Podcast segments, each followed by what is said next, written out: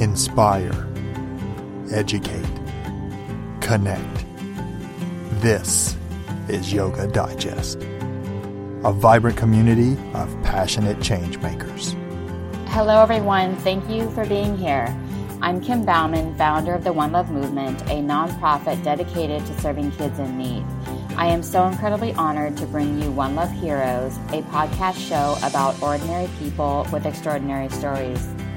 We'll bring you true stories of love, hope, and courage from around the world, some from people you already know, and others from people you'll want to know. Thank you so much for listening.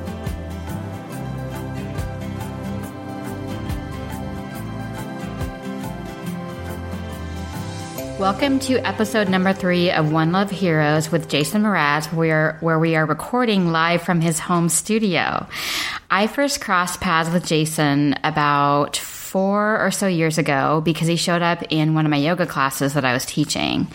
I was so floored that I literally froze. And so I didn't say hello and I, I ignored him and acted like he wasn't there uh, because I was so incredibly nervous. And so for me to actually be here in his studio recording this is literally a miracle in itself. A few months ago, I kept having these really strange thoughts that would enter my mind, and I kept thinking, oh my God, Jason's going to somehow make my birthday really special. And not in the sense that he was going to do something for me, but something's going to happen with him that would make me feel really special on my birthday. And I had no idea what that was about, and it actually threw me off because it was so strange and it was so odd to even have those thoughts in my mind. And so, after weeks of me pleading with him to come on my podcast show, he finally agreed to it. And one of the dates that he proposed happened to be May 13th, which is my actual birthday. And so, here we are today on May 13th. And I, uh, I was just so incredibly um, mesmerized by the way that life can unravel like that. So you have this thought, you have these um, these wishes, or you have you know, whatever's going on. And then over time, you look back and everything unraveled in this really magical way. And so I'm just really grateful for how uh, amazing life can be like that and give us these very special moments that are out of the blue. Mm. I'm not going to read through Jason's bio for the sake of timing, and also because I'm assuming that everyone pretty much knows who he is. And if you don't know who he is, no worries. You can just look him up in Google. There's lots of information on him. So without further ado, introducing Jason Mraz. Thank you, Kim. Happy birthday to you. Thank you. You're very welcome. I'm so excited to get to be here. Um, I wish everyone listening to this could see how amazing his home studio is, and it's very peaceful with the or the orchards around us, with the birds, and um, it's got a very homey creative flair to it. So it's a really neat space that you created here. Thanks. Uh, so I want you to know that this entire week I was actually even not even the entire week, but since we had we had um, messaged each other about three weeks ago to set this up, I've been just unglued and excited about mm. this. And I've been nervous, I've been excited, I've been anxious, I've been throwing up, not literally, but feeling like that. Uh-huh. And it's been just a, a roller coaster of emotions. And so, what I want to know from you is I'm wondering when have you felt this way about something? When have you been in my shoes? Oh, many times.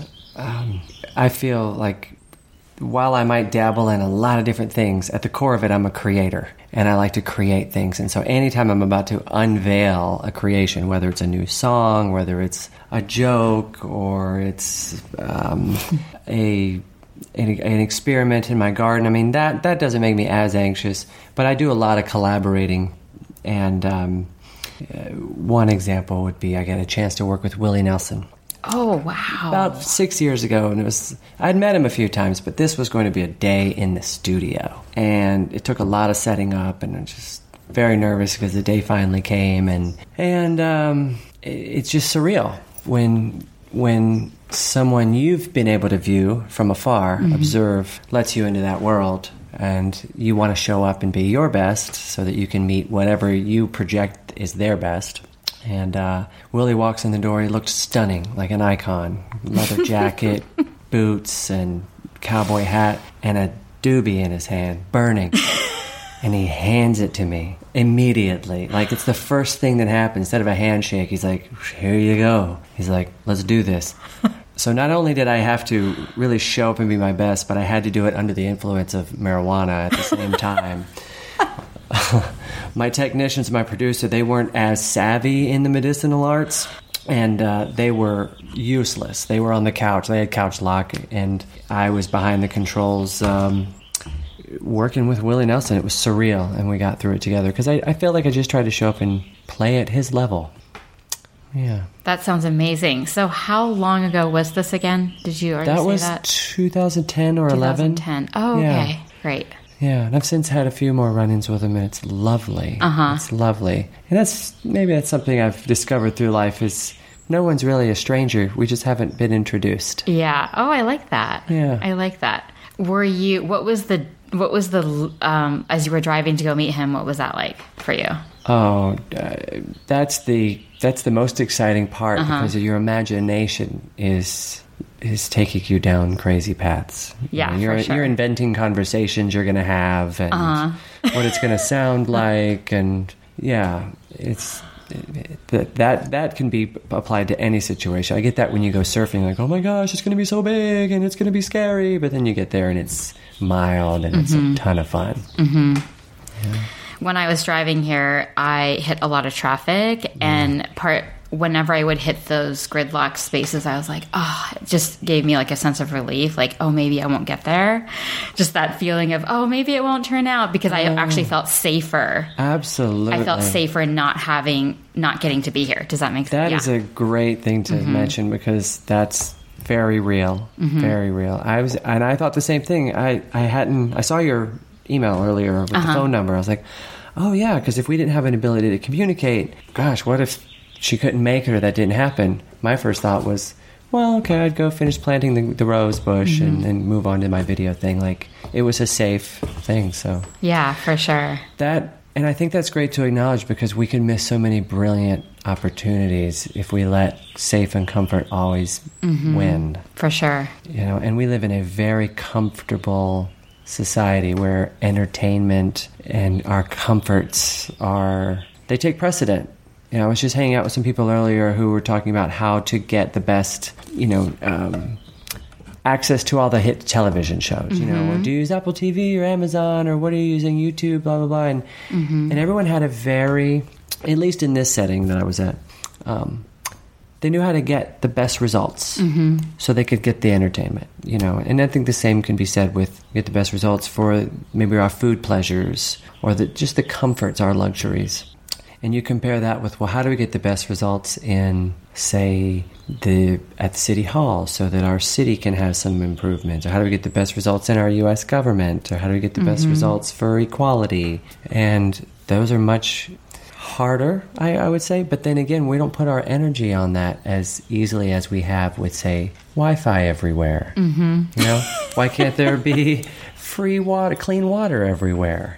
You know, but it's maybe it's safer and more comfortable to sit on the couch and just And not, and not know that some not- people don't have clean water. not- Yeah. exactly, exactly. I love that. That's a really good point. A very good point.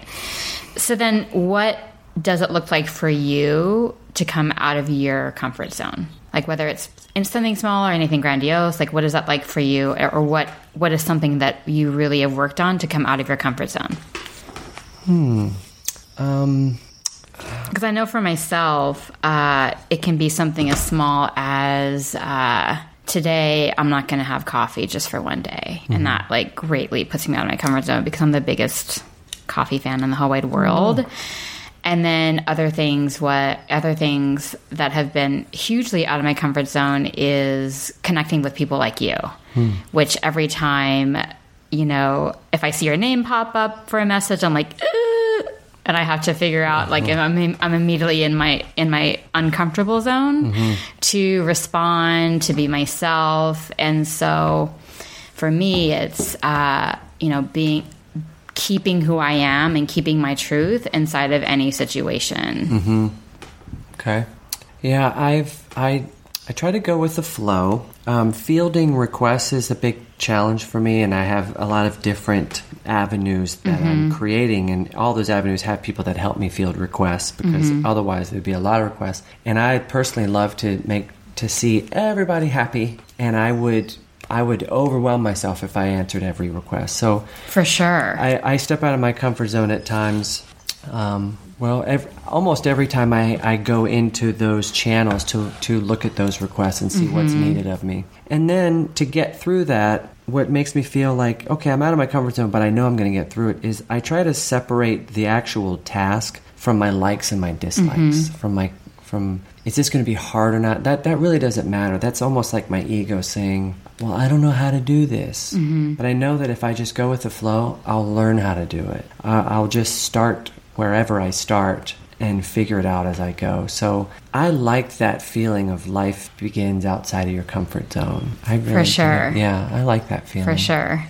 I also am working on, uh, you know, practicing yoga or taking some sort of fitness class outside of what, what I know. Mm. And I get so much anxiety from that. Do you have a regular practice of your own that you take on, or do you work, do you practice here at your house? i practice here at my house which Oh, you do? I do.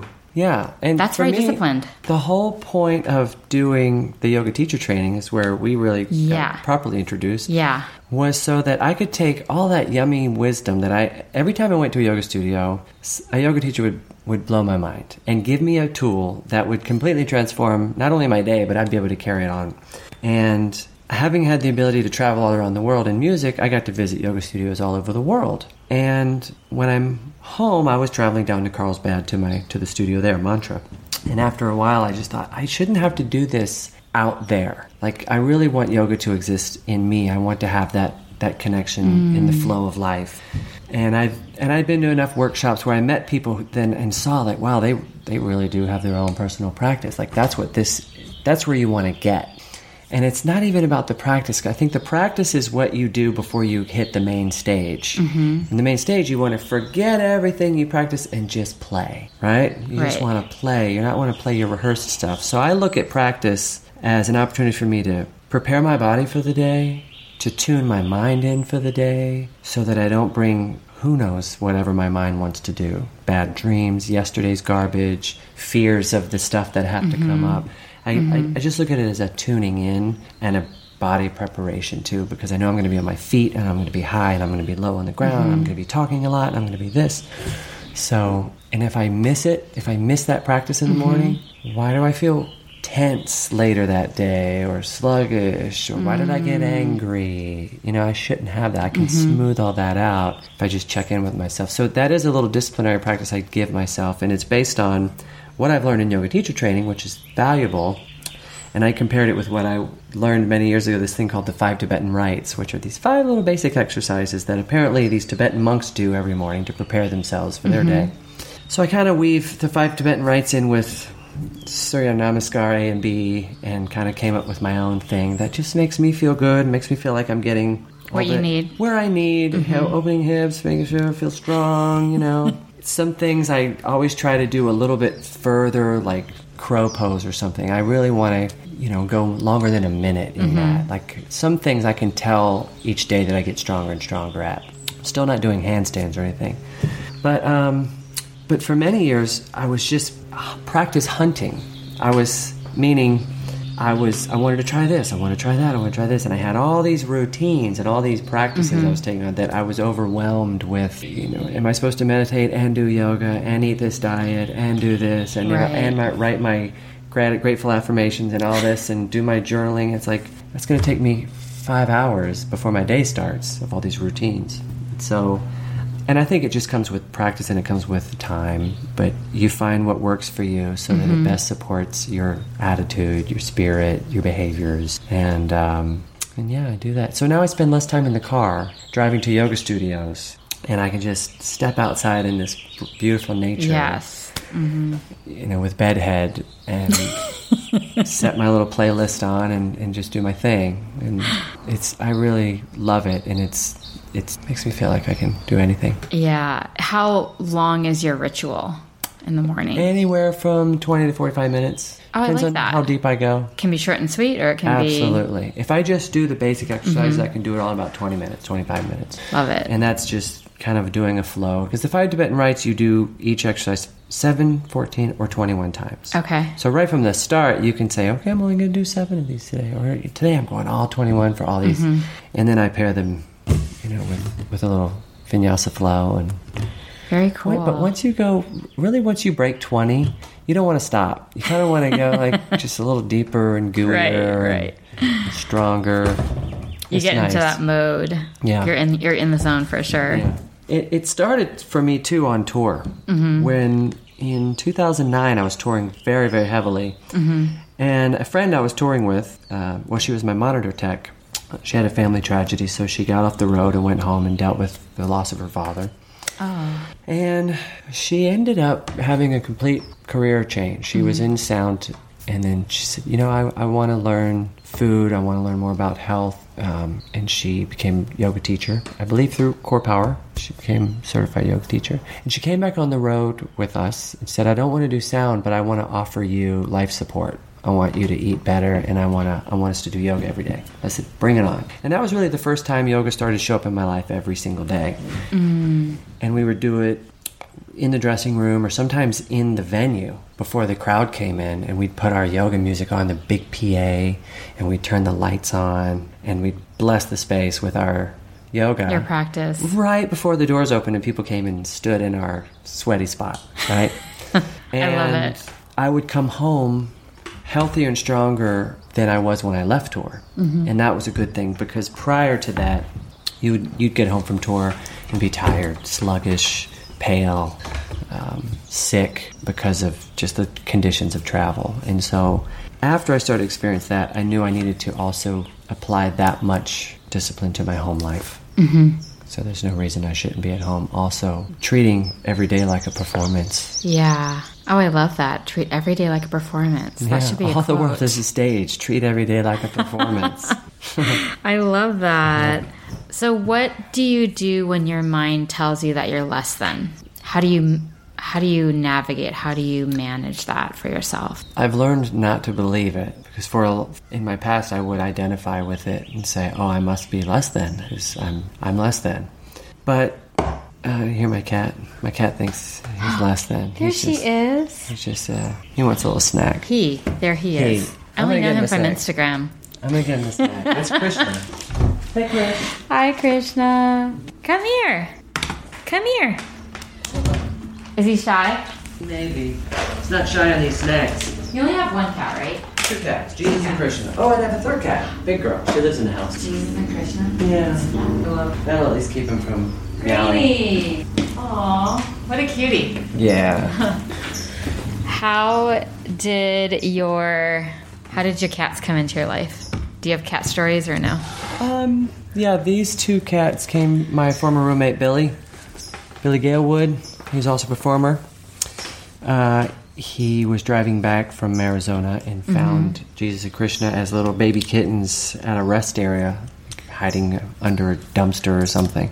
So he threw them in the car and he brought them home. And they were they were crazy. They were these little feral cats that were hissing and mangy, and and within two or three weeks they were butter and now they're the best cats and i think their feral energy has really helped them survive out here because there are a lot of predators whether it's um, coyotes or hawks or owls and things but these guys they're fierce. They know how to adapt. But we also have an indoor cat that we adopted from the humane society and she has very little athleticism She lies around oh yeah on the so couch we're not letting we don't and wants to be pet. she goes outside and sits on the deck, but we don't allow her to wander through the grove because she'd probably get lost or eaten. And do the outside cats come indoors Yeah. and play with her? Okay. Uh, so- They don't really play together, but the two boys that are outside, they, they come and go all day long. They think the door's open by themselves, but really it's us constantly opening the doors. they want to come in for a snack, they want to go out for a snack. It's awesome. I love it. it's so cute. So you had asked, um, how do I keep my mind from believing that I'm less than? Mm-hmm. Yeah. And do- does that happen quite often? Absolutely. Okay. So I've written a lot of songs about this because I feel like it continually comes up. Like my brain is on its own has its has this radio station playing or this this conversations and it seems on the left hand it thinks I'm no good on the right hand, it thinks I'm full of potential and I can do anything. But, and it's taken me years, and I know I'm not final, so I don't know this. I'm sure my perspective on this will change. But it's taken me years to, to realize that I'm neither of those voices. I'm neither the one that says I'm less than or the one that says I can do anything because I can hear both of those voices. Does that make sense? Mm-hmm. So I must be a deeper seated soul, even beyond those voices. So I try not to pay any attention to the less than voices anymore mm-hmm. because they can totally send me off track. But those voices can also inspire the heck out of me to change my behavior and prove to that voice that I'm less than that I'm greater than. Mm. You know what I mean? Like a competition? It's like a competition. Or like, yeah, right. Yeah. You're not going to tell me that. Right. So I've my my manager can sometimes give me tough love. You know, I'll turn uh-huh. in some art and he'll have an interesting perspective on it that thinks it, it could be better. Mm-hmm. And my brain immediately says, my stuff isn't any good. You know, why don't you like it as it is? What's wrong with me? What's wrong with it? And so I use that voice then for power. I, I use it to, how can I go back and look at my art in a different way so that I can share the message so that it lands with other people that it is great, that it's meaningful, and so that I can also defeat that, that voice in my head. Um, so, how I deal with it, I would say, is I go back into art, mm-hmm. some version of creative expression, rather than just dwell on it. Mm-hmm. Um, journaling is helpful. And and I might dwell in my journal. I might I might see my hand say what's going on? Why do I feel like crap? Blah blah blah. Mm-hmm. but eventually say after two pages of that you your hand and your heart begins to write a new story for yourself. Mm-hmm. and I think that's one of the brilliant things about writing and about any creative expression is we don't want to write the sad story for ourselves. And you can try, and I guarantee by the third page you'll find the magic that you really have in you to, to silence that mm-hmm. less than voice. Mm-hmm. I don't know why the less than voice appears. I really don't. It's is it from our society? Is it from yeah. our parents saying, "Hey, be quiet, not right now"? Mm-hmm. Like, is it as simple as that? I like that question. Is it little kids on the playground picked on us and right. said, "Oh, I must not be liked"? Or something. Like, where does it come from? But I do think through our life we can choose not to listen to it. Mm-hmm. Uh, Ryland Engelhart, the founder of Cafe Gratitude, or the one of the owners and operators of Cafe mm-hmm. Gratitude, the oh, son of the founders. Mm-hmm. The son of the founders. His mother, Jean, said to me, um, I am are the two most powerful words mm-hmm. in the English language. Be careful what you say after those words because you will become Ooh. that. So if you're saying, I am sorry, it's like, really? Are you sorry? You're sorry? Like, apology is one thing, but to apologize and make something better, that's great. But choosing, I, I apologize is much stronger than I am sorry because you're lessening yourself to try to make the other person bigger again. Mm-hmm. But I am no good. I am I am I'll never learn. Terrible artist. Yeah. Like you're mm-hmm. saying that. You are creating that powerful energy with your words, the language that builds your life, your story. So and again, I've tried to write songs about this. I've tried to shift my mm-hmm. language mm-hmm. from I am no good to I am amazing. I am grateful. I am here. I am now. I am wow. And I add those types of things to my morning routine when I'm doing my little morning exercises. Your 20 to 45 minute ritual. Exactly. Mm-hmm. I get my brain started on that. Yeah. I am here. I am clear. I am fresh. I am right. now. I am wow. I am real. I'm grounded. Yeah. I'm grounded. I'm grateful. And I do it almost as like a freestyle. Just try to do as mm-hmm. many as I can, and not one negative word pops in. Mm. And it helps. I think it really does help. So we can retrain ourselves to I be, love that. Yeah. I love that. To not have to have so many less than voices. Mm-hmm, but sure. if you do hear it, you don't have to believe it. For sure. I love the um, humanizing of all of this too. Uh, so it, it's so easy to look at someone like you and think that you have it all, or think that you have everything figured out in life, or that your your life is rainbows and butterflies every day.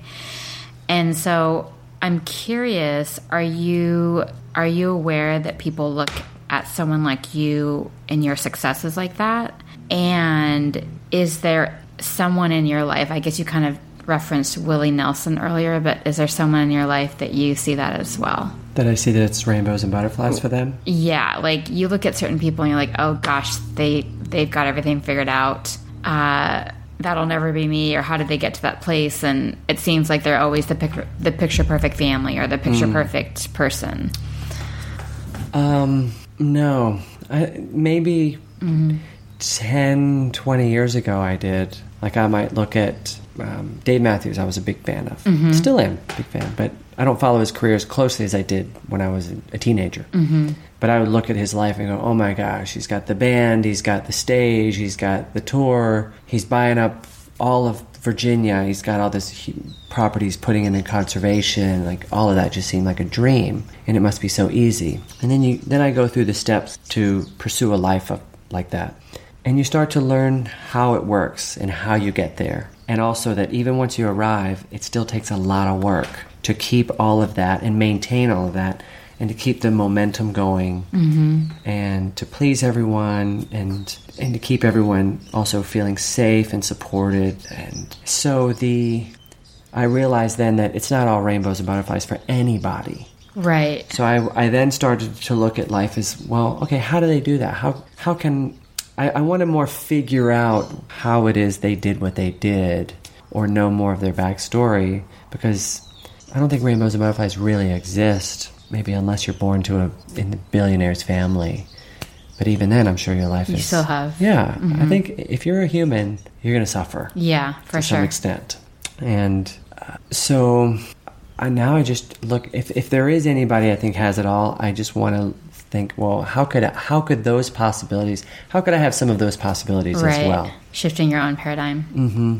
I had uh, two of my close friends this week say that to me as well that they feel like I've got everything figured out and that stuff just comes my way and and I was like, "What are you talking about me?" It just kind of blew me away because because like you said, it's not like it just came and then that was amazing and great. It's like people don't understand, you know, the intricacies that happened before that or what you the steps you took or the anguish or this or that. And so um yeah, so I just wanted interested in hearing your thoughts on that.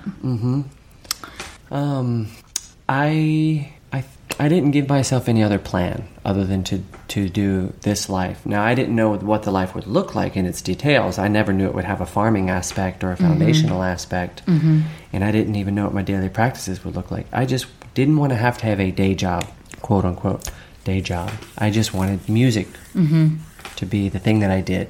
And I thought that that would be even just a weekly gig at a coffee shop. If as long as it was paying my bills, then I had made it. I didn't have to have any other day job. So I didn't attach myself to any other any other dream, and I didn't let that dream get um, deferred by me having a job to do what I needed to do to support that dream. I made the dream the goal, and I was willing to be a starving artist to have to live that dream. Because for me being a creator that's the reward is is seeing new things get created every day. It's not necessarily the monetary return or the applause or any of that. It's i just love making stuff up. Mm-hmm. That to me is it's like magic trick I do too, it's fun. yeah, it's a magic trick. So I think because I didn't attach myself to anything else, it was only going to happen. Right? And how it looked is not up to me. I think that's really the result of who you meet along the way.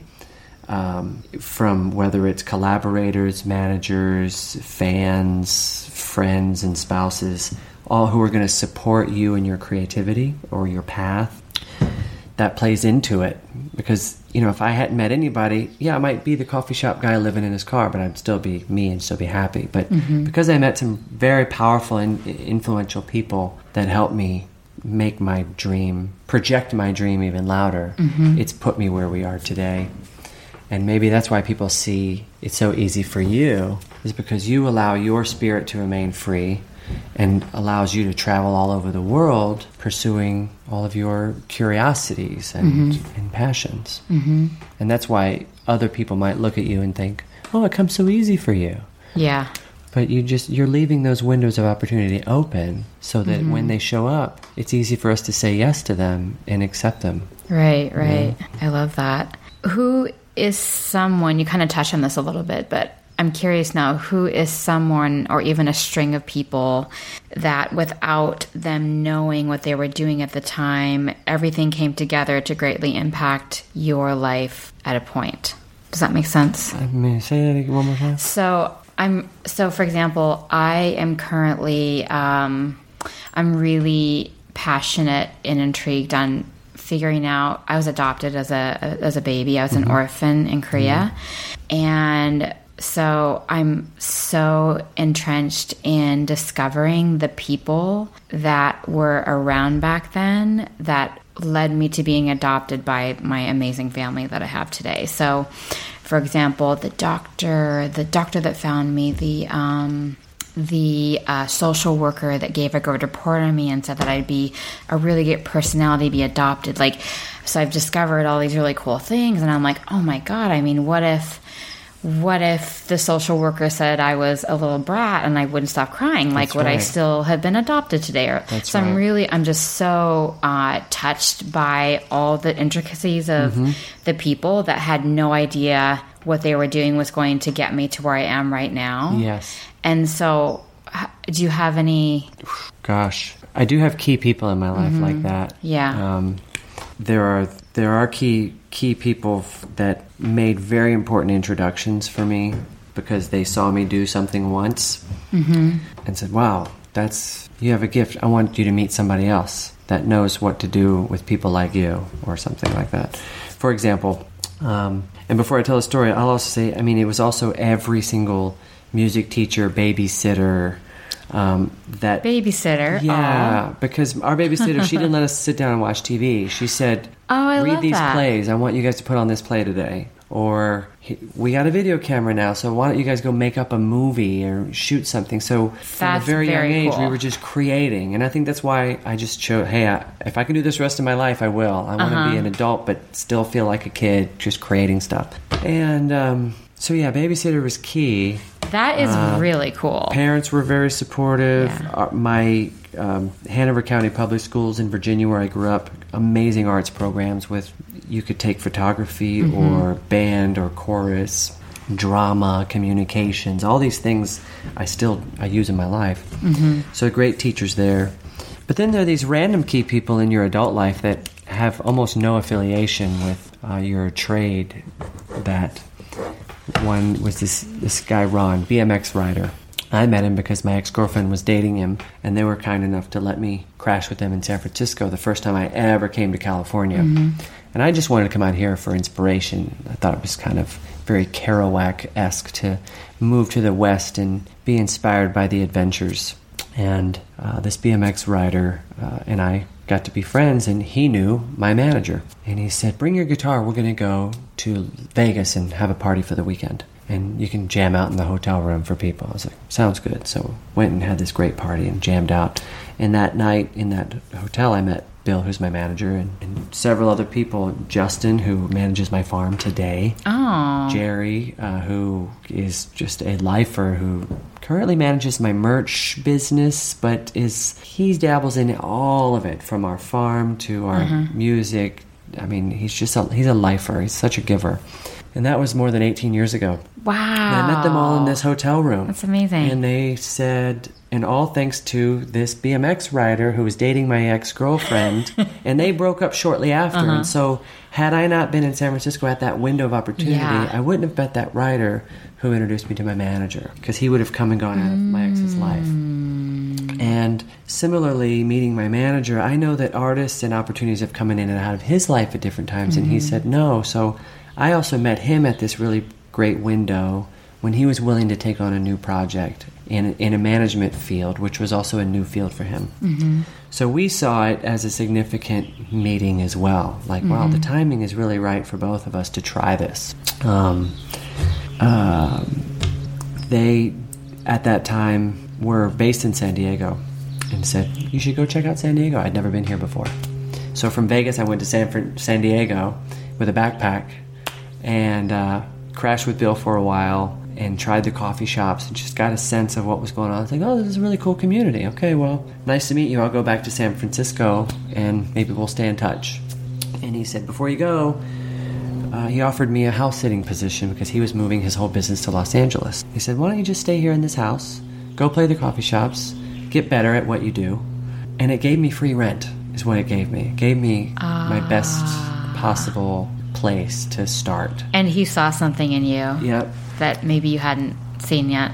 He saw the potential, mm-hmm. but he knew I needed to develop skills in mm-hmm. performing live and I needed to build up my song catalog because I only had about a dozen songs and they were weird. but they sounded pretty. They, they sounded pretty, but they didn't they weren't really for the masses. Okay. And I didn't really know what that even meant. But so I, I holed up at Bill's house. He moved to LA, and, and Jerry and Justin and I got to become very good friends because I was this new kid in San Diego. And because I was a new kid, I didn't I didn't fear anything. I was I just felt I, I was making it because remember my dream was I don't want to have to have a day job. I Right. just you don't want want to be in a cube farm or nine to five. Yeah. Exactly. So um, those were very key, and it happened very quickly. And it also happened only about three weeks after I moved to California, mm-hmm. which was very bizarre. But I was open to any possibility that came my mm-hmm. way. I was in college in Virginia, and I kept hearing this voice like, "You need to get, you need to go to California right now." And I'd hear the voice and go, "Oh no, I'll go in the summer." I'll finish the semester and I'll spend my summers in California, but I'm going to really stay in school. And the voice just got louder and stronger and stronger. It's like, you need to not be here. You need to go to California. That's right like the now." voice that said you're going to make my birthday amazing. Exactly. Just like this random. so, what is yeah. that voice? If it's not the voice that says you're less than, it's this Yeah. other voice that Yeah. says, hey, there's a brilliant opportunity up ahead. It's dangling some carrot. Uh-huh. So I listened to that voice. I said, all right, I'm going to go. And at spring break, I packed everything up, moved to California. And three weeks later, I met people who would change my life forever, who believed in me. That's so cool. Yeah. And it was scary. I cried. I drove myself from Virginia to California all by myself, sobbing, so afraid, like I was giving everything up and just didn't afraid also sobbing because I knew how romantic and beautiful it was that I'm really doing it. I'm really on this highway pursuing this crazy dream. What did your parents say? I didn't tell them. Oh. I waited. I said, I'm taking a trip to California for spring break. and after, luckily, I made some connections very fast. And after I was out in California for about six weeks, I said, Hey, I didn't go back to college. I'm staying out here.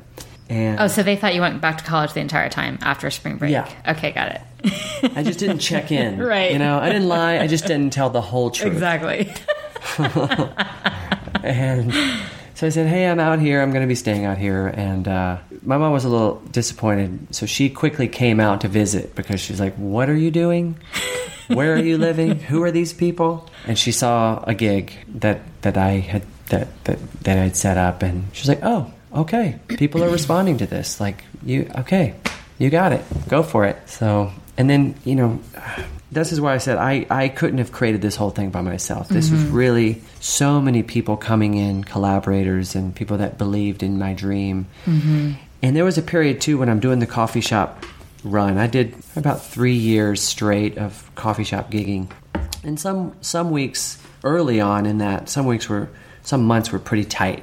Barely was making the bills. Um, and it was the kindness of friends that would say, I'm going to take you to dinner, or I'm going to take you to the movies, you know, come out with me. That would give me a good quality of life, even though I didn't have a, a dime to spend. Oh, I Right? love that. And that's really what I think nurtured me wanting to give back once I made it. That's what planted those seeds because I know that no matter how hard my struggle was, my community gave me a good quality of life. And right, you had so many people that believed in you. Totally. Yeah. And so once I got the bills paid, and then eventually things grew exponentially, and I surpassed all of my wildest dreams and goals, that it made sense for me to not only made sense, it just felt good to make sure people in my community, when they struggled, they were also eating and they were also being pumped up and that their art mattered on at you know no matter what level they got to their art Mm-hmm. mattered and you know their quality of life should be a good one So then, is that how you developed your foundation, or is that kind of the bit. springboard? Absolutely. Okay. Absolutely. I knew as things were starting to grow, I said, I want to make sure that somewhere in here is a charity arm, and I didn't know what it. looked I didn't know the first thing about the language and the how it worked. I just knew that if I was going to be receiving spotlight and money, some of that light and money should be going to groups of people that are run by volunteers that are scraping by, but they're mm-hmm. doing amazing work. Mm-hmm. And so it just took what I've learned is you don't donate to organizations or causes, you donate to people. And so mm-hmm. you meet people on your path that blow you away with their Indiana Jones lifestyle, and you think, I want to help put gas in that guy's Jeep. You know, I want to make sure that his project is funded so that that work can continue. So I've, because of that, I've been able to dabble in a lot of different mm, um, fields, I guess, whether it's um, human rights, um, environmental protection, assistance in recovery, music education, etc. And and this past year, I've decided, okay, I've seen a lot. Uh, I want to really refocus my foundation now that I've had more time understanding where my money goes. I want it how I want it to be more impactful. Rather than writing a lot of small checks, I want to create a new new programs and partner with people that big checks can help make big things happen.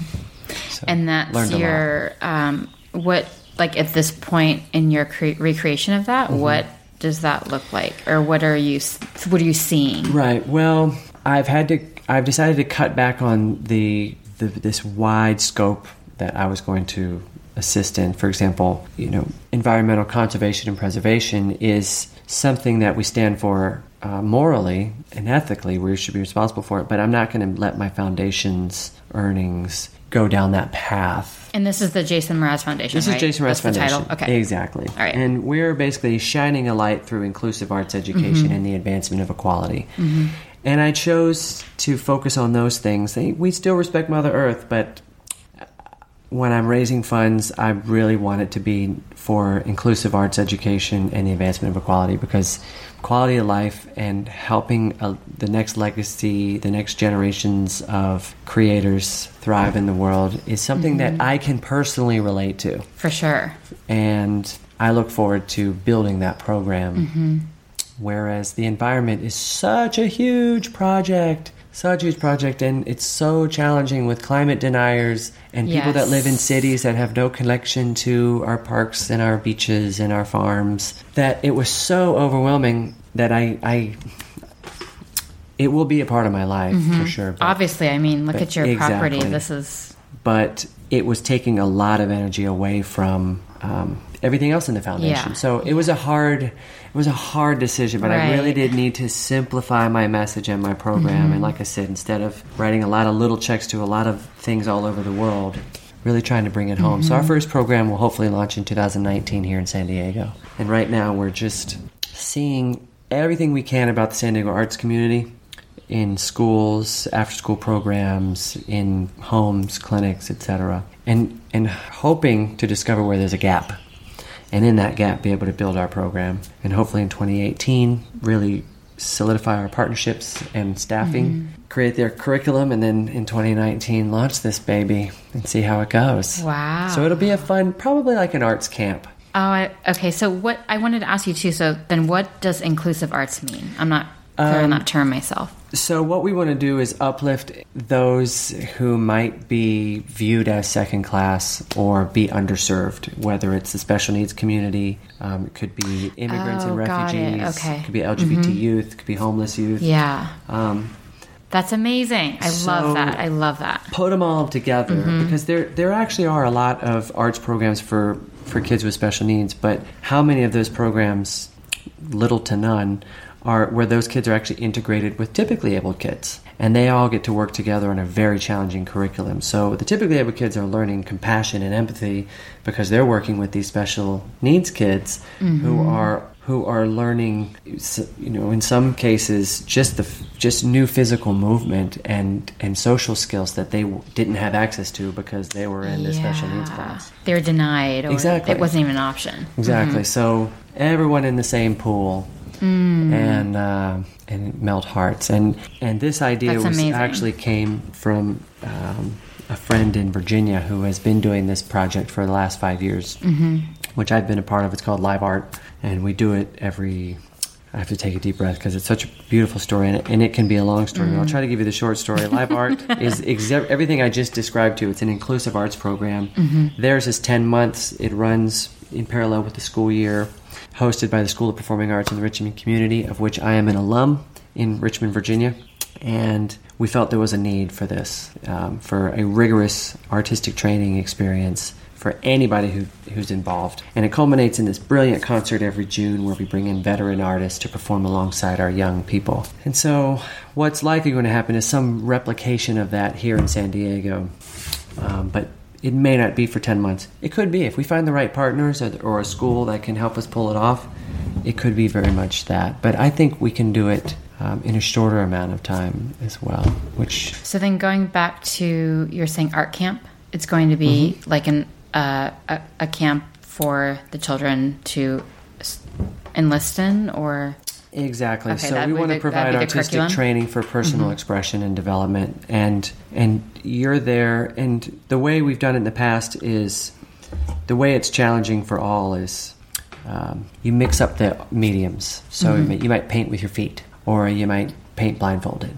Oh, Or you dance with um, tools that paint technology, paint images on computer screens. You know, Like you mix it up, you learn rhythm, you learn sign language, and I mean anybody that's learning an instrument, right there, it's, there's a challenge, and and you learn, you create, and it's also based on the strengths and the of the individual creators that come to the camp.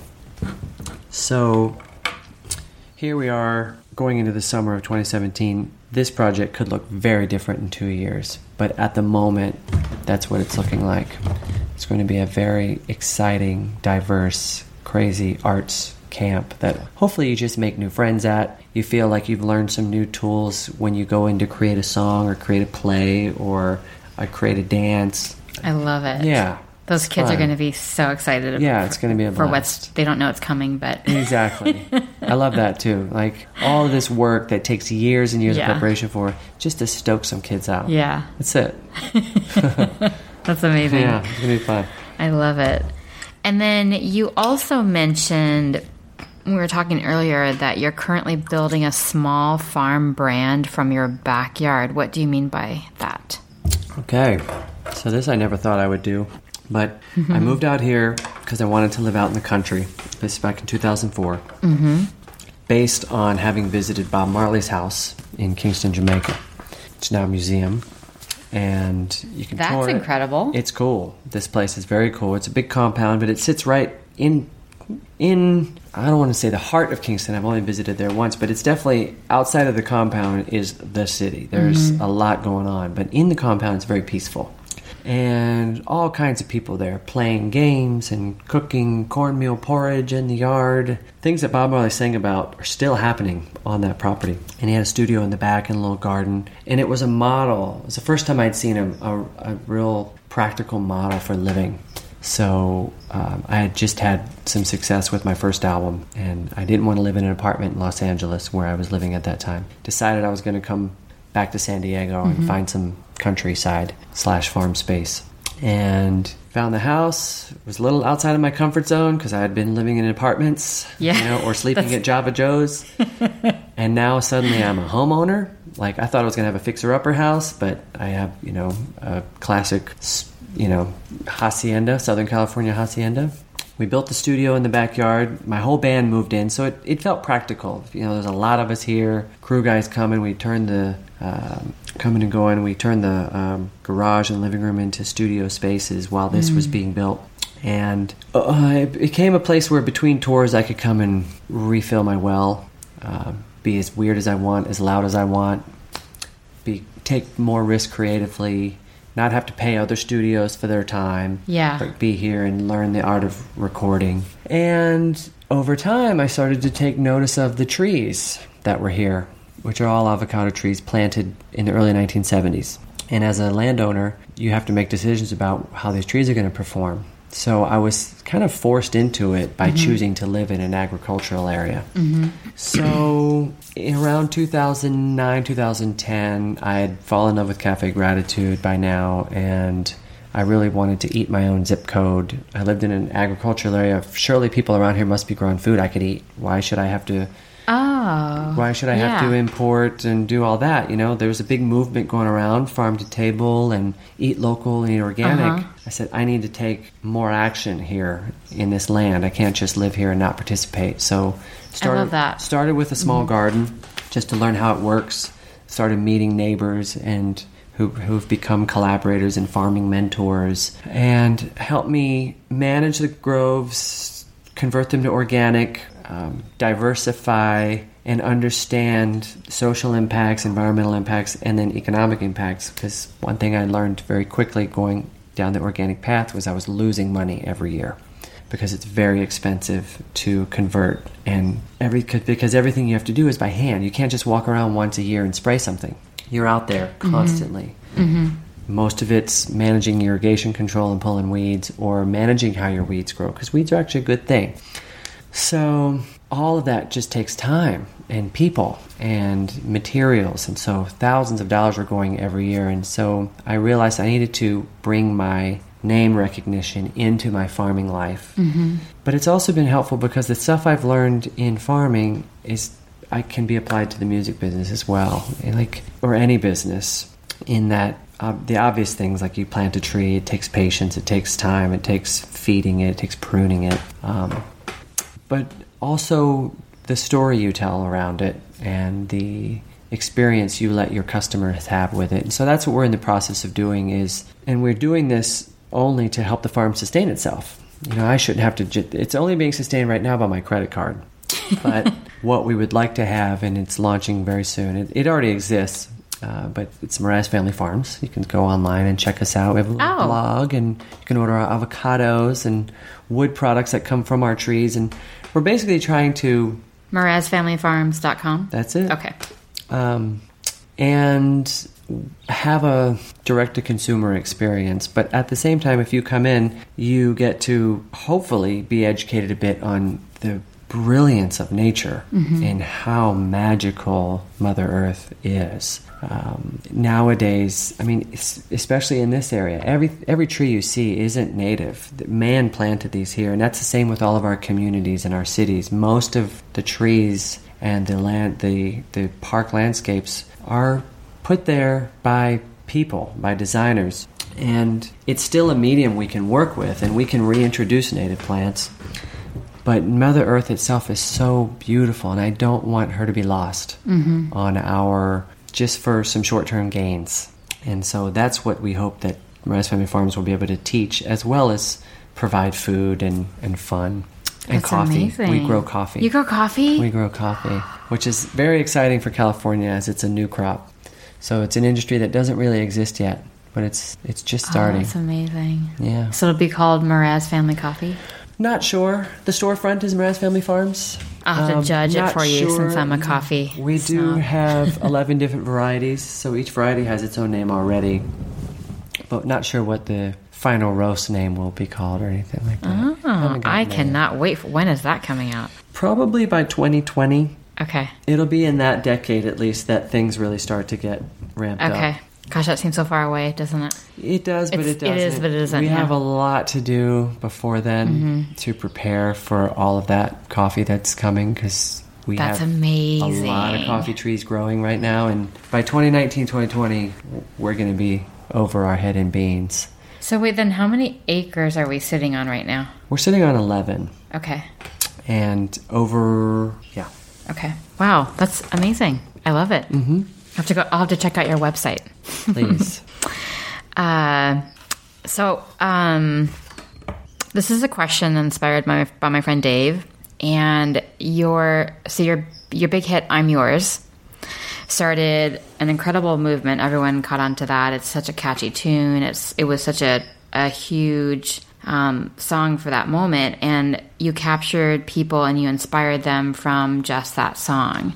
So I wanted to know how did how were you inspired yourself through that moment? Because that was a big moment for you. That was like the that was a, when people really knew who you were, right? Am I correct mm-hmm. in saying that? that was probably the peak of my popularity. That that introduced me to a world audience for mm-hmm. sure. Yeah, you Yeah. became worldwide for sure, for mm-hmm. sure. So, what was what was that like, and how were you inspired yourself during that time? Mm. Well, the song itself came very quickly. It came here. I it was Right here where we're sitting. not in this because this wasn't built yet, but I was in my Mm-hmm. Oh, that's right. Okay. and um, it was the fall of 2004. And the song itself was not written for someone. I didn't have a girlfriend at the time. It was about uh, surrendering, singing into the great unknown, and saying, "Make me an instrument. I'm yours. I won't hesitate anymore. You know, our time is short. This is our fate. I'm yours." And just singing on some happy, happy hippie chords. You know, it wasn't long after my visit to Bob Marley's house, and wrote it on an electric guitar. Even most people associate it with ukulele, but um, it was just a happy little song that just came out very, very quickly. About forty-five minutes. Wrote the whole thing down. and thought, well, that's cute. Sounds like a nursery rhyme or something. Maybe I'll put it on a kid's album. And I set it aside, and I played it for the band and producer and label during my second album, Mr. A to Z. Mm-hmm. But it just wasn't, I guess it wasn't realized, fully realized, and we dismissed it and we didn't put it on the record. But in 2005, I started to add it to my live show, started playing it, and it just felt really. Just felt great. Had a good mm-hmm. energy to it, and the more really I played catchy. it, the more I mm-hmm. played it live, the more the melody really took off, and some of its attitude appeared, I guess and eventually found the groove by say 2007 and at that time it had existed on my myspace page as an acoustic MySpace, that's freebie funny. yeah exactly Just so long ago. and I could put up to five songs on there that were that were streaming for mm-hmm. anybody, and that was on there, and that was I noticed was just racking up the hits. And as I toured to strange places in the world, people already knew the song. I said, "Wow, this song has a life of its own. I better put it on my next record." So I recorded it. Put it on my next record, and by the time I recorded it, then I did have a girlfriend, so the song has a little more swagger in the recording, like "Scooch on over closer, dear." that's me trying to entertain the girl I was dating at the time. Um, and even since then, some of the lyrics have changed. Like, I no longer say it's our God forsaken right to be loved. Uh Uh-huh. huh. That was a phrase that I remember hearing growing up. Like, Ah. God forsaken this, God forsaken that. Yeah. But I, I honestly, because the song was written so fast, I didn't take a moment to look up what that meant. And that would mean, in the absence of God, um, it's our right to be loved. And that it's almost shocking because I feel differently. So now I actually sing, Yeah. "It's our God intended right to be loved," and Oh, I love that. I was almost blind I love that you it. looked that up, like Yeah, later on. yeah. After, yeah. And but I was turning a phrase. Uh, originally, I was just turning a phrase that I'd heard as a kid. God forsaken this, God forsaken that, but Mm-hmm. Yeah. didn't realize it was almost like a curse, like like almost like a curse word to say that. Um, some people I've talked to who like the song, they like that aspect of it because it brings a little hint of darkness into the song. Uh-huh. But I I don't ever sing Forsaken anymore. I always sing Intended, and I have probably since 2009 Ah. and um, because I think God is ever present. Yeah. I don't think there isn't. I do too. I, don't think there's an ever an absence of God, even Mm-hmm. if we in our brains think differently Mm-hmm. about what God is. But I don't think the, that that energy Mm-hmm. ever ever goes away. As long as we're breathing in and out, Mm-hmm. we are it deep inside of it. And I think so. So anyway, we're talking about the song. Um, No, I love that. so there's that's how the song kind of came about and um, but it was a slow build you know from 2004 to 2008 slow build playing it live and then 2008 when it came out i spent all of 8 and 9 touring it was a 22 month tour that started in small clubs and moved to bigger theaters that moved to bigger things and eventually ended up in amphitheaters all over the place and so it didn't happen overnight. And by the time also that I'm Yours really blew up, it, w- it had been 10 years since I'd. Um, been 10 years since I dropped out of college and moved to California and started that coffee shop dream. you know? Yeah. Oh, so wow. it took 10 years of writing and trying and doing and just being a yes to all these possibilities before, you know, this one song broke through. And what I think that song broke through too was because it was just the right message at the right time. Mm-hmm.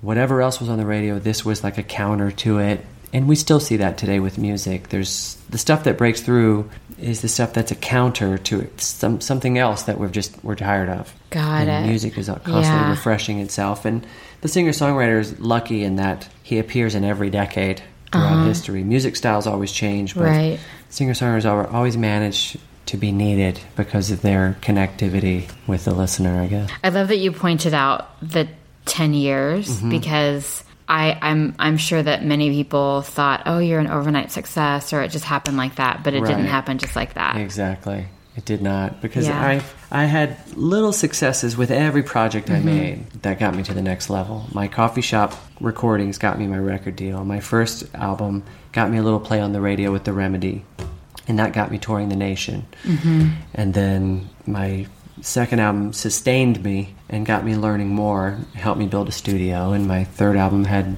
I'm Yours on it, which took mm-hmm. me around the world. And then my fourth album was so tough to make because I just had this huge worldwide success. But luckily, it came with I Won't Give Up and allowed me to sustain. yeah, I love it. hmm So, but but albums aren't easy just because I've made them now. They're still very very challenging to Mm-hmm. put content on it that is urgent, content that matters, content that's meaningful, content that feels good when you sing it, when you play it back.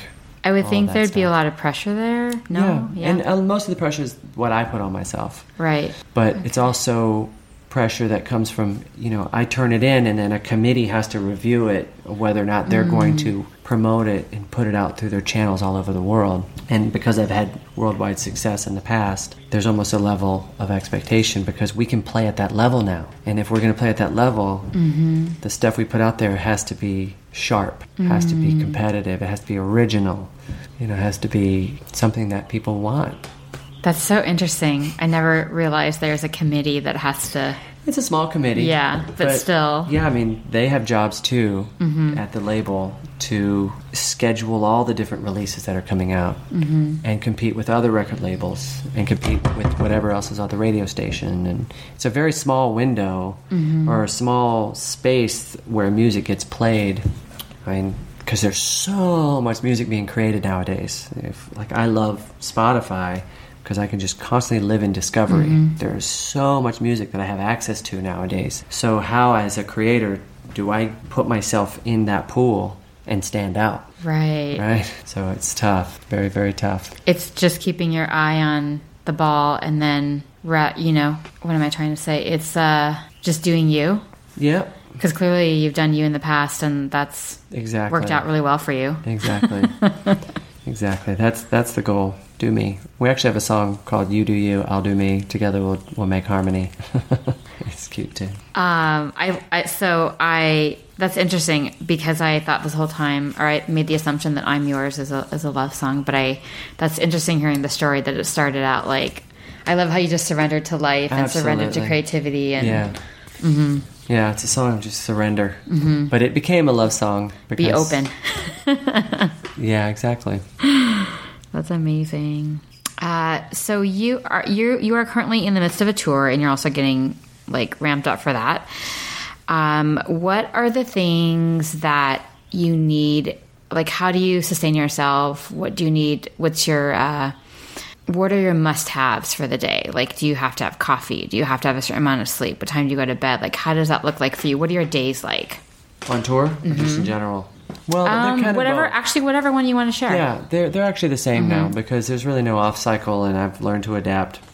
I used to have tour periods where I'd be gone for months and months and months at a time, but now I can flow in and out of here and tour, and um, I do travel with a yoga mat because that's my gym that fits in my suitcase. Everything I need, that and gravity, is all you really need to for me to feel great.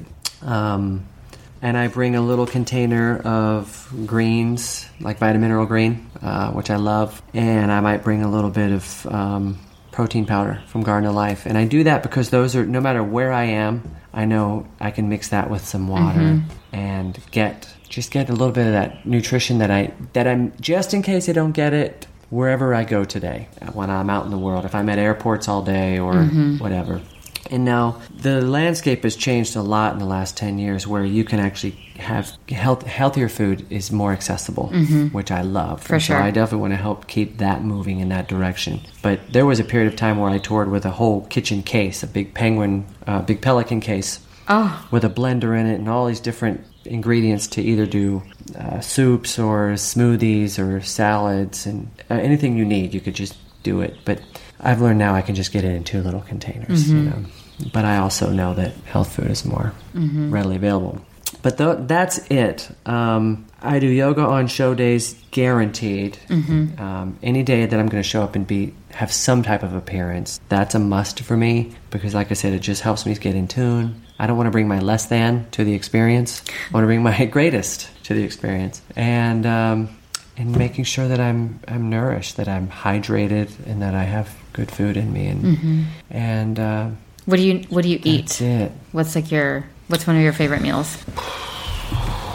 When I'm touring, um, it's it's usually Indian or Thai food. Mm. I feel like you can get really good vegetarian, spicy food through those channels, and I just love those flavors. For sure. When I'm home, it's such a variety because my wife is a chef and plant based is her uh, forte. So she can make the most scrumptious. Every dinner is That's pretty cool, Every dinner is chef. Thanksgiving. Oh, the the different salads she makes. Like right now, it's forbidden rice with sweet potatoes and beets from our Oh. garden, or it's um, that sounds incredible. she she's very much into cooked greens. Like we were we were in the raw versus cooked debate for a while, and now we're we're into cooked greens, cooking greens down from our garden for about an hour. So you really just destroy the cell wall, transform its color and flavor, and eat it and drink all the broth. And those things. I try to look for those when I travel. There's some, some. I eat a lot at grocery stores, natural markets that might have Yeah. a little salad bar or soup. I'm very picky about restaurants, and I mean, I'm grateful when I get to go, but I'd rather get closer to the source. You know, for unless a restaurant comes recommended to me. But I eat healthy. Yeah, a must. yeah, definitely. Um, so, how? Speaking of your wife, Mm-hmm. how did you propose to her? What's the story? Is there a good story behind that? Um, yeah, I think so. And by the way, that would be stressful having to come up with how to propose. I would think. Yeah, yeah. Um, I had tried it once before with a different person, and it was stressful. And um, and so I knew that if I ever did it again, um, I didn't get married the first time; it was just an engagement. But I thought if I ever do it again, I want it to just be simple and real and honest, not a gimmick, but but me showing up for for what what you're asking is this huge game life changing commitment to transformation and growth because why else would you get married Right, for I mean, sure. I, I I was probably a cynic and thought, you know, marriage is really just for two people to combine their resources so they can survive. Maybe that's where marriage came from. But now I really get that a marriage is this brilliant partnership that that has so many different um, arms to hug so many different things at once, and that now her wisdom becomes my wisdom. Like we have a bigger brain because everything she is matched with everything I am. We become us, which I didn't know. I didn't know that was going to happen, and I love that. So things that she does in the kitchen are now I'm learning how to do that, and communication she's learning that from me as an example. Um, and I love that about her. About I probably said that already. I love it. I just love it. I love it. Um, I proposed to her on our back deck here at home because she said I don't want anything fancy. She didn't even know I was going to propose. She she never asked. She never thought that we would get married. That wasn't Oh, so you guys had never talked about it prior to you? no, but I had mentioned it through our dating. I, you know, we took baby steps. It was like I think I would like to live with you. I would like the experience of being closer with you. Okay, so we eventually lived together for a while, and oh, okay, yeah, I think we would like to keep playing this. And I personally felt I wanted to marry her because I wanted to give her the protections, like of what a spouse can receive. You know, Oh, I love. Oh, I wanted her to have health insurance, you know, that I have, and and as we grow older, I wanted her to just have ownership of the things that we're now creating together as a duo. So we did that, and I I've only been surprised ever since at how much we've continued to grow because we are a duo. And um, I proposed on our back deck. She said she doesn't want for anything. She did. She, she, you can't get her to go shopping or indulge in any material stuff. She's just That's not cool. into it. The only thing material she likes might be like a nice Le Creuset pot that she can cook in, you know, very efficiently. Yeah. But it's for the greater good of our Right. community. and uh, um, so she says, I don't want anything. All I like is a good cup of coffee, dental floss, and my stud, which she is just me. She calls me, calls me a stud. That's awesome. So we had a nice dinner at home. It was the the it was the week that my Yes album was coming out in the world, and things were quiet because surprisingly quiet because we had done a lot of promotion, and then then you just kind of sit and wait and see what the album does. So we're sitting at home and it's pretty quiet. Make her a cup of coffee, which is unusual for after dinner because we don't usually drink coffee in the afternoon. And but I wanted her to have a nice cup of coffee, and then I brought her some dental floss from then- Asia, mm-hmm. which she loves this special dental floss I bring her from Asia because it's this big cylindrical can and it's got tons of dental floss in it. It's different than what we can find over here. And so I made her this replica of the floss, but I changed the label to have the language was specific to us and the and the date of today and um, in in what what this product can accomplish. And so when she opened it up, there was a ring inside.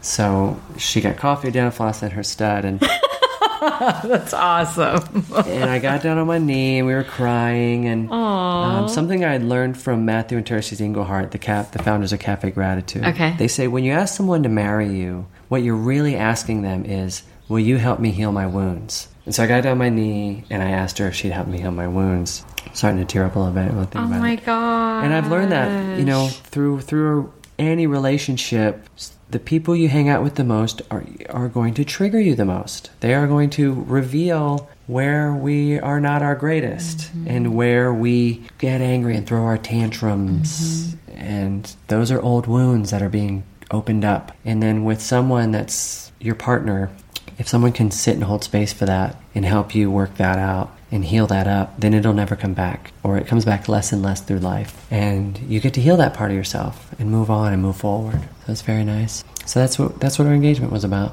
Oh my And it's- gosh. And we're doing the work. That is And we're so a, beautiful. Blast. Yeah. I love that story. It's so simple and it's so unique Hmm. at the same time. Thanks. I love that. You had all three things she asked for. I need to know that dental floss because I'm a dental floss freak. Oh, so, Oh. Okay. yeah, you have to. I need to get that from before I go. I don't know that the floss itself was as special as more the quantity that was provided in this little can. and it's a cute oh, little Oh, okay. can. It's like, you know, it's a little silver can, but it just has endless, like I don't know, two hundred yards of dental floss. Only in Asia. You can get it only in Asia? Yeah, I guess I've never seen it anywhere else. I love that. Um, so I thought it'd be fun to, well, actually, this is what I am also curious about is can you share a time where you wanted something really badly, you didn't get it, and then looking back, you're so incredibly grateful that it didn't turn out, and why? Where I wanted something badly, it didn't work out, and then I was like, "Oh, glad that didn't happen." Because it propelled you into something big that you didn't see. Gosh, I don't know. It's probably everything. um, Isn't that right, though, in a Yeah, way? I mean, it- because so many things you don't get, it's always for a really good reason. Yeah, I mean, it would probably be. I mean, a number. Yeah, a number of things through my past, but it could be like college, for example. Um, I didn't get into every college I applied to, and then I got into a musical and performing arts academy, which was its own thing. Which was nice and did that, but I dropped out of that to pursue original music. Um, but had I got accepted into college and, and gone with all of my friends, I may have just ended up with a completely different career path, whether it's music educator or ended up singing on a cruise ship or, you know, a musical theater guy. Who knows? Um, but I remember for a little period, I really wanted college to happen, but it just it never happened. And then through the years, I'm I had different audition opportunities that came and went, and you know, I think had any of them been accepted, I would have would have either veered off my path for and, and done that for a while. Could have been great, or it could have just been more embarrassing stuff that ends up on the internet. Um, but I don't know. That's a, that's a tough one because I, I really try not to, to dwell on the past and what could have been or what almost was. Um, you know, I've had uh, relationships that I wanted so bad, and oh, I'm so glad they didn't work out. And, and even then, in hindsight, I wish, gosh, I wish I had ended them even sooner than I did. Mm-hmm. Yeah. So I could have been even freer For sure. from whatever those stories were. Yeah, absolutely. Yeah. Do you? yeah. Oh, go ahead. I say I can only be grateful for my path, past, for everything I see and can't see Mm-hmm. about it. Yeah, definitely. Um, do you have a a blooper moment you can share? A blooper. A blooper moment.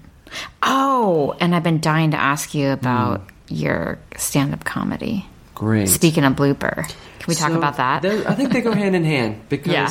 where I'm starting with my comedy is it gives me a chance to just share my bloopers. Mm-hmm. Because if you try to hide your bloopers, then they, I think they'll only, uh, you'll, you'll fear them.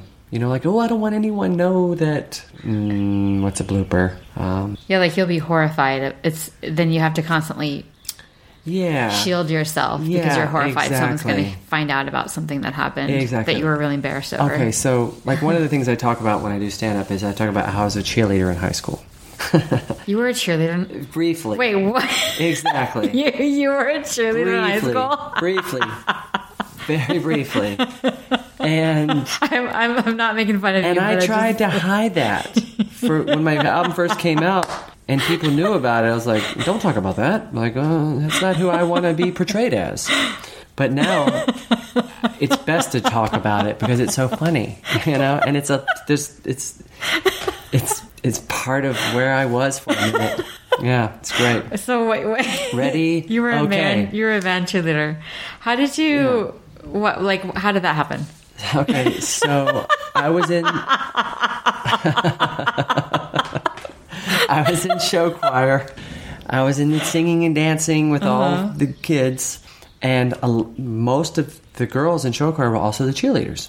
And there were some guys in cheering who had graduated, and they said, "You guys should come and take their place." Me and my friends in show choir. Uh-huh. And I'm not a very big guy, and I was definitely not a big guy in high school. I was a little scrawny kid who did singing and dancing. But um, I uh, I said, okay, let's do it. And plus, I also liked to push the buttons of my schoolmates. Like I like to do something a little different that I don't know why, just just was different. Whether it's wear a goofy outfit or you know, for some reason in high school it wasn't cool to put your backpack on both shoulders. You could only have it on one. yeah, I. Re- yeah, Why? I remember that. Terrible.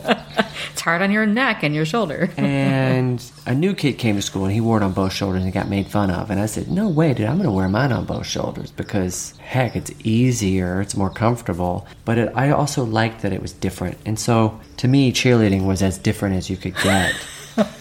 and so I said, Yeah, let's do it.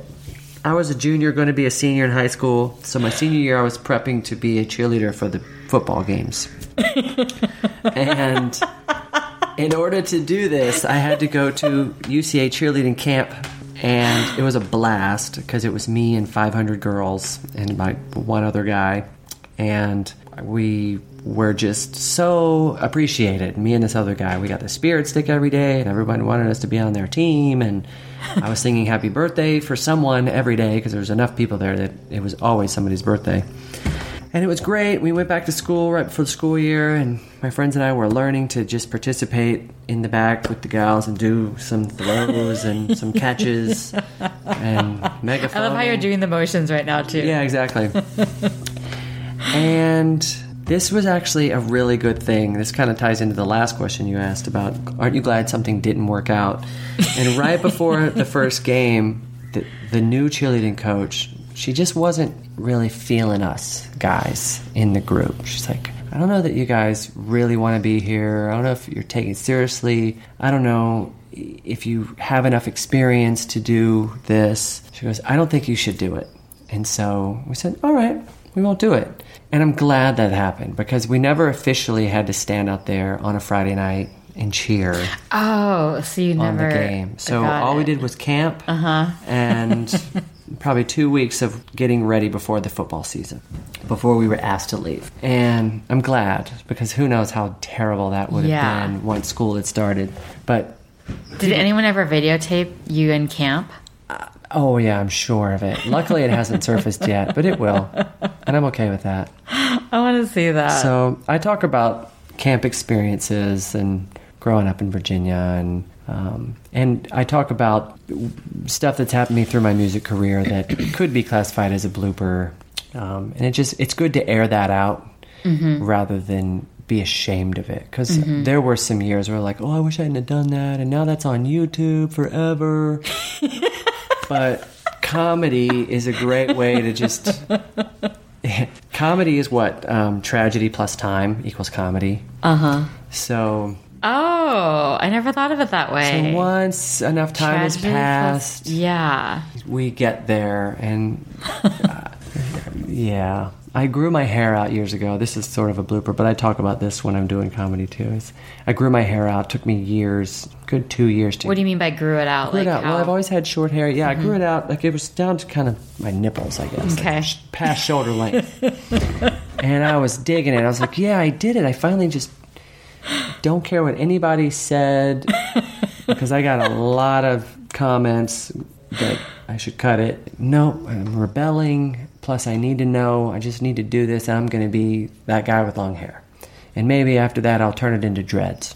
And uh, I'm at a public event, and a woman comes up to me. She says, Are you Kenny G? And I said, No, ma'am. She said, Yes, you are. That's amazing. I said- that's amazing. So that night, I got mistaken for Kenny G twice. Two different people. No way. And I go to Australia, similar time. I go to Australia, and the newspaper says Jason Mraz here to play a concert sporting his new Kenny G locks. I said, no, I didn't grow my hair for this. This isn't. But I didn't know my hair was going to be that curly because I'd never grown it out before. But right, right. once it got long, it was curling up. Plus, I didn't know how to manage long hair. I would take a shower in the morning, and then I would go to meetings and interviews at 11 a.m. with tight, wet, curly hair, not realizing that if girls want to do that, they have to get up at 5 a.m. to wash their hair and dr- go through this drying process, and and so all this added hair maintenance came. I ended up Oh cutting it all off hilarious. because it wasn't what I thought. So that was kind of a big blooper for me, but that's the kind of stuff I talk about when I do the comedy. So when you say when I do the comedy, start like how did what do you mean when you do the comedy? Are you doing shows right now? Or are you I I'm starting to keep that those possibilities open. Okay. Um, during my um, coffee shop era in the early 2000s, my roommate Billy Galewood, formerly known as Bushwalla, he used to host open mics and comedy nights in Los Angeles, and it was packed full of comics that would be testing out their material before they'd go and do the Tonight Show. So we were in um, the presence of these brilliant storytellers. And I loved comedy for its just pure art form of telling you a story and making you laugh, which is surprise conscious breathing. Mm-hmm. And I love that. You're just thrust into being alive through laughter. and I was the guy at the open mic who played guitar. So I said, I want to, I want to try one week to not play my guitar and just talk and see if my banter can sustain me. And it was working. And I started to put together stories that made people laugh. And so through all my years of music, I've tried to make my banter light because music can sometimes be heavy or mm-hmm. emotional. And I like to clear the palate with humor. And I've recently gotten in touch with that comedy scene that goes through the open mic circuits to stay fresh and test out their material. I've recently gotten realigned with them, and it's inspired me to try my banter again without music. And it largely started because I went to a comedy club in San Diego to see some friends, and as we were leaving, the owner said, Hey Billy, you're up next. There's no opener for the late show. And I just under my breath said, I'll open the late show. And the owner said, You got a hot seven? Which is like, You got seven minutes? I said, Yeah, I got a hot seven. And my stomach dropped. I immediately had to like crap my pants because I was so freaking nervous because I didn't have a hot seven. I didn't have anything prepared. I went to the bathroom to prepare myself, splash water on my face because the, the comedy club had 125 people in it ready to see a night of comedy and I'm gonna go up there. And I just I flash back to the stuff that I had done in the open mics Yeah. ten years ago. It's like, oh yeah, talk about cheerleading. Uh, talk about and be real. Talk about where you are right now. You know, let them know that you felt like you were going to crap your pants. Like just show up and be yourself, and it'll work.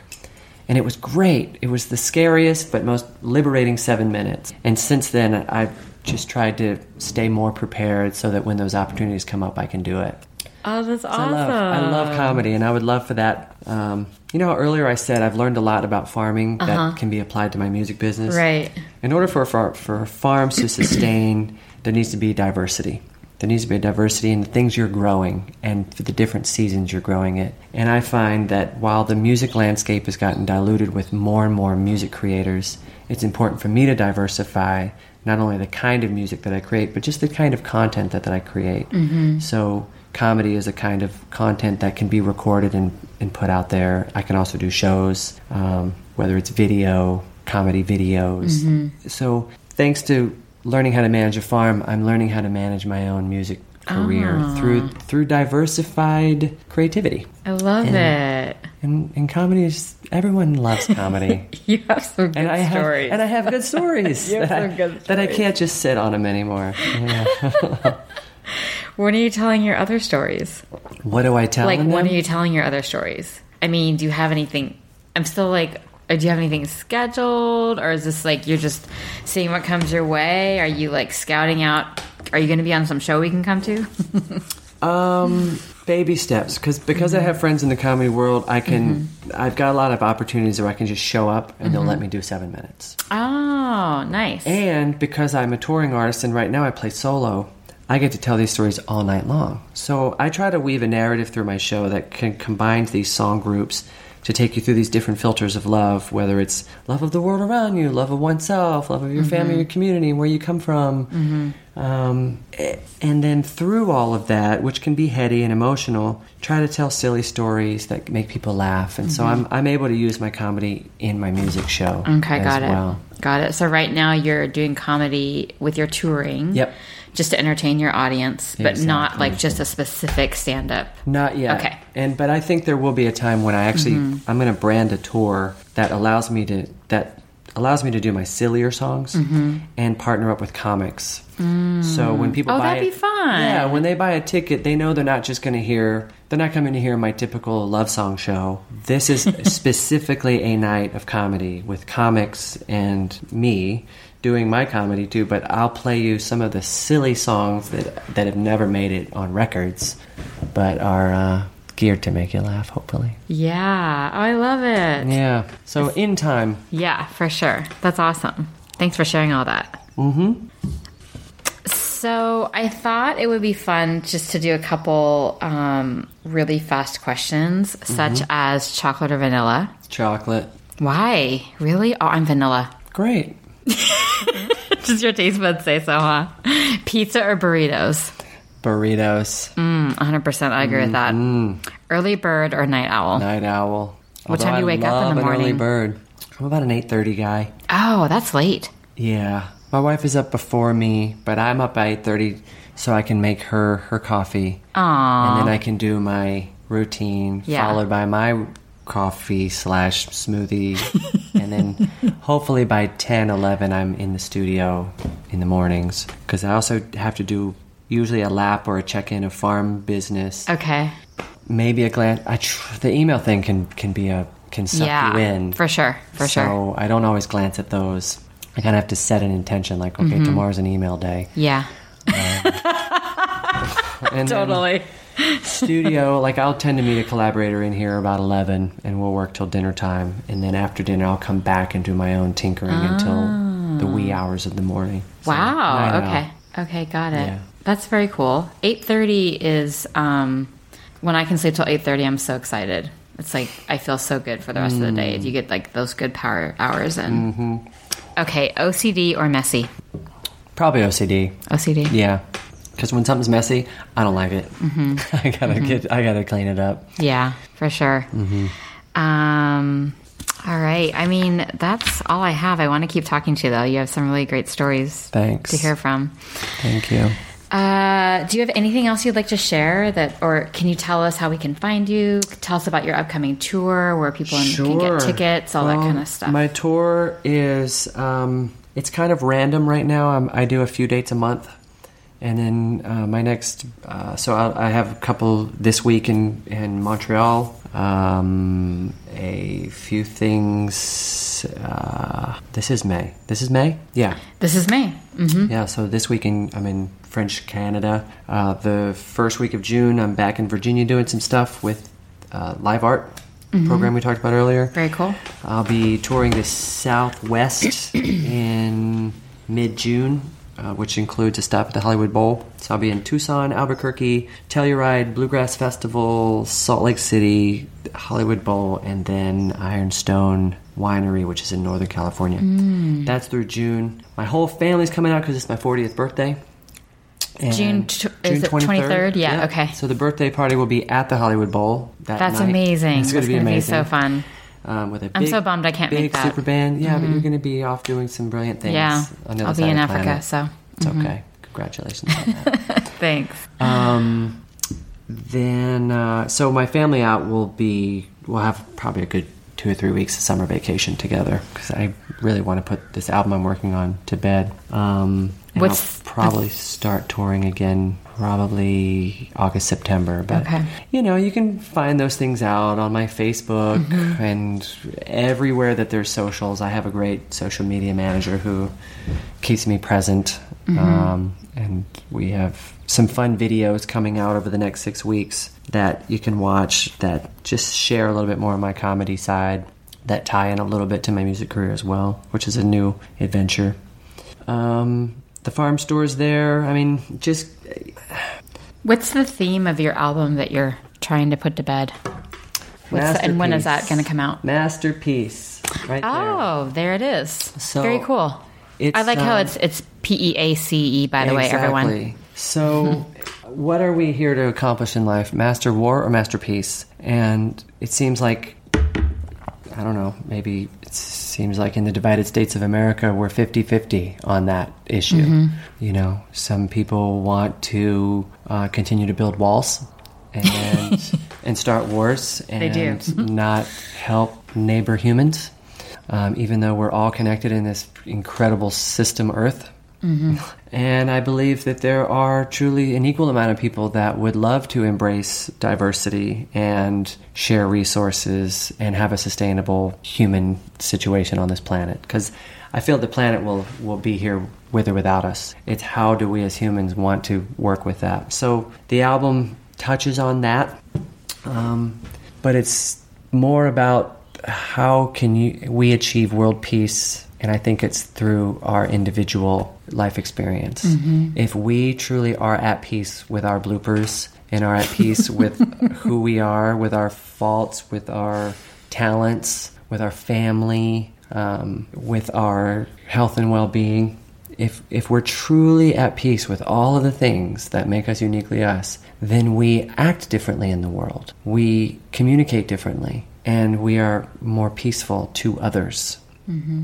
And so I think world peace is an inside job, and that's the album I'm trying to make mm. right now. Is an album that that supports your personal liberation so that you can dance without anyone caring what you look like and so that you can sing without judgment so that you can try to go out and accomplish that project without fear and so that you're willing to help other people because you know that they're suffering too. So i'm trying to put all of that into this masterpiece That's brilliant. World peace is an inside job. yeah world peace is That's an inside job brilliant.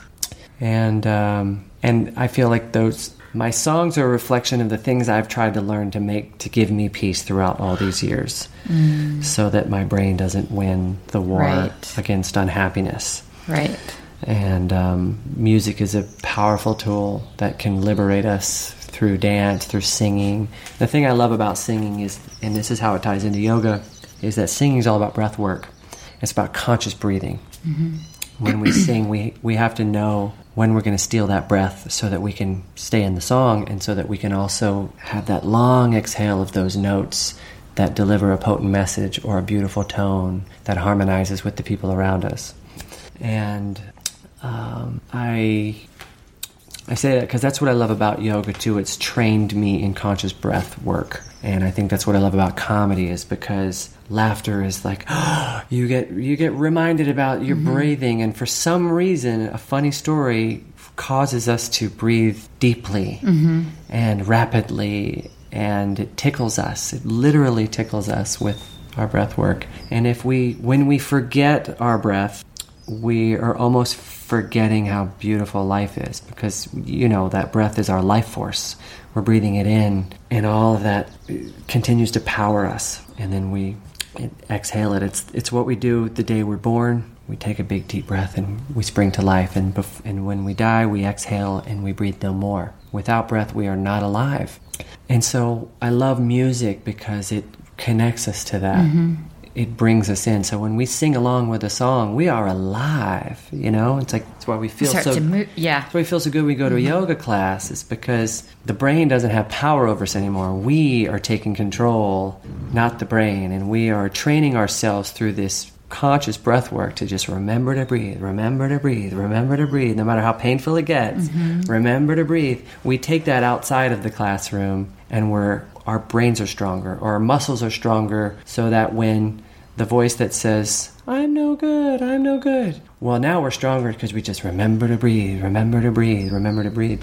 And I think music uh, helps us remember to breathe and can help us defeat those voices. And that's what I love about creative tasks is, is you put your attention on something. It's like you're remembering to breathe. Yeah, you have to focus. And you Yeah. focus by the rhythm of your breath. Mm-hmm. Yeah, focus sure. on painting this thing out, drawing this thing because you know how you want it to look, and you're not going to let anything else stop Yeah. you from doing that. Same with a song. Like, yeah, I'm going to sing the song till it ends because it's a song and Yeah. we're going to be in it. You know, even better, it's a whole album or it's a whole concert. So we're in it, we're dancing, we're singing, we're having a blast. Yeah. It's a whole festival. It's all day long. Like it just it's on and on. And uh, I'll leave you with this. Um, it's something I try to take with me in in my shows, in my work, whatever my work looks like. And I think even today, this is what my work looks like because we're recording the sounds of our voices. It's going to land somewhere in the world. Who knows where and when? That's what I love about recorded material. Is people might discover this ten years from now and some seed in here might turn into something brilliant for someone else. So I'm happy I had a chance to share. And when I create work, I have a little mission mantra that I use, and that's E I E I O, just like the farmer. You know, old MacDonald had a farm, E I E I O. Uh-huh. Yeah. and EIO is my acronym for entertain, inspire, educate, I am, and oh my God, that was the best thing I've ever seen or heard. So it's my goal when I create a show or a conversation or a um, an album that obviously I want it to entertain you because it should be your escape. It should be your delight to enjoy this this art. Um, I wanted to inspire you so that you say, "Wow, I want to do something like this too in my life." Um, I wanted to educate, like go deeper than just surface level egoic art, but like, what can I put in here that might go, "Wow, I never looked at the world that way before." I am is I really want the listener to see their own life in the work. Um, not only me show up and be authentic, but so much so that the listener goes, "Oh wow, that's me," or "I can do that too." And then obviously, "Oh, oh my gosh, that's the coolest thing I've ever seen or heard." Like I want them to just be so wowed by it. so ah. that's me, E I E I O, the farmer and the musician. That's awesome. How did you come up with that? Just one day? Yeah, I've mm-hmm. you know I play with words, mm-hmm. and I was working on a mission statement for a tour back in 2000 something, and um, I really I wanted to pump everybody up, mm-hmm. and I started to dabble more into the farm world and gardening, growing fruit trees, and farming was definitely on the brain. So playing with words and farm, I came across EIAO and put my own spin on it. I love it. That's brilliant. Yeah. And we all can, can we all know E E-I-E-I-O. Absolutely. exactly. We all do. Yeah. Um, do you remember? I have one more thing to tell you. So, remember when I interviewed you a couple years ago for the the cover on Yoga Digest? Yes. Um, did I ever tell you that when I interviewed you, it didn't record? Yes. I remember that. And I thought of that because We chatted on the phone, right? Yeah. And it didn't record. it didn't record, and I was you did a great horrified. job, though, on whatever you remembered. I, I just thought of that because you brought up the EIEIO, and did we- um, I was, it was the most horrifying thing ever. So I had this interview.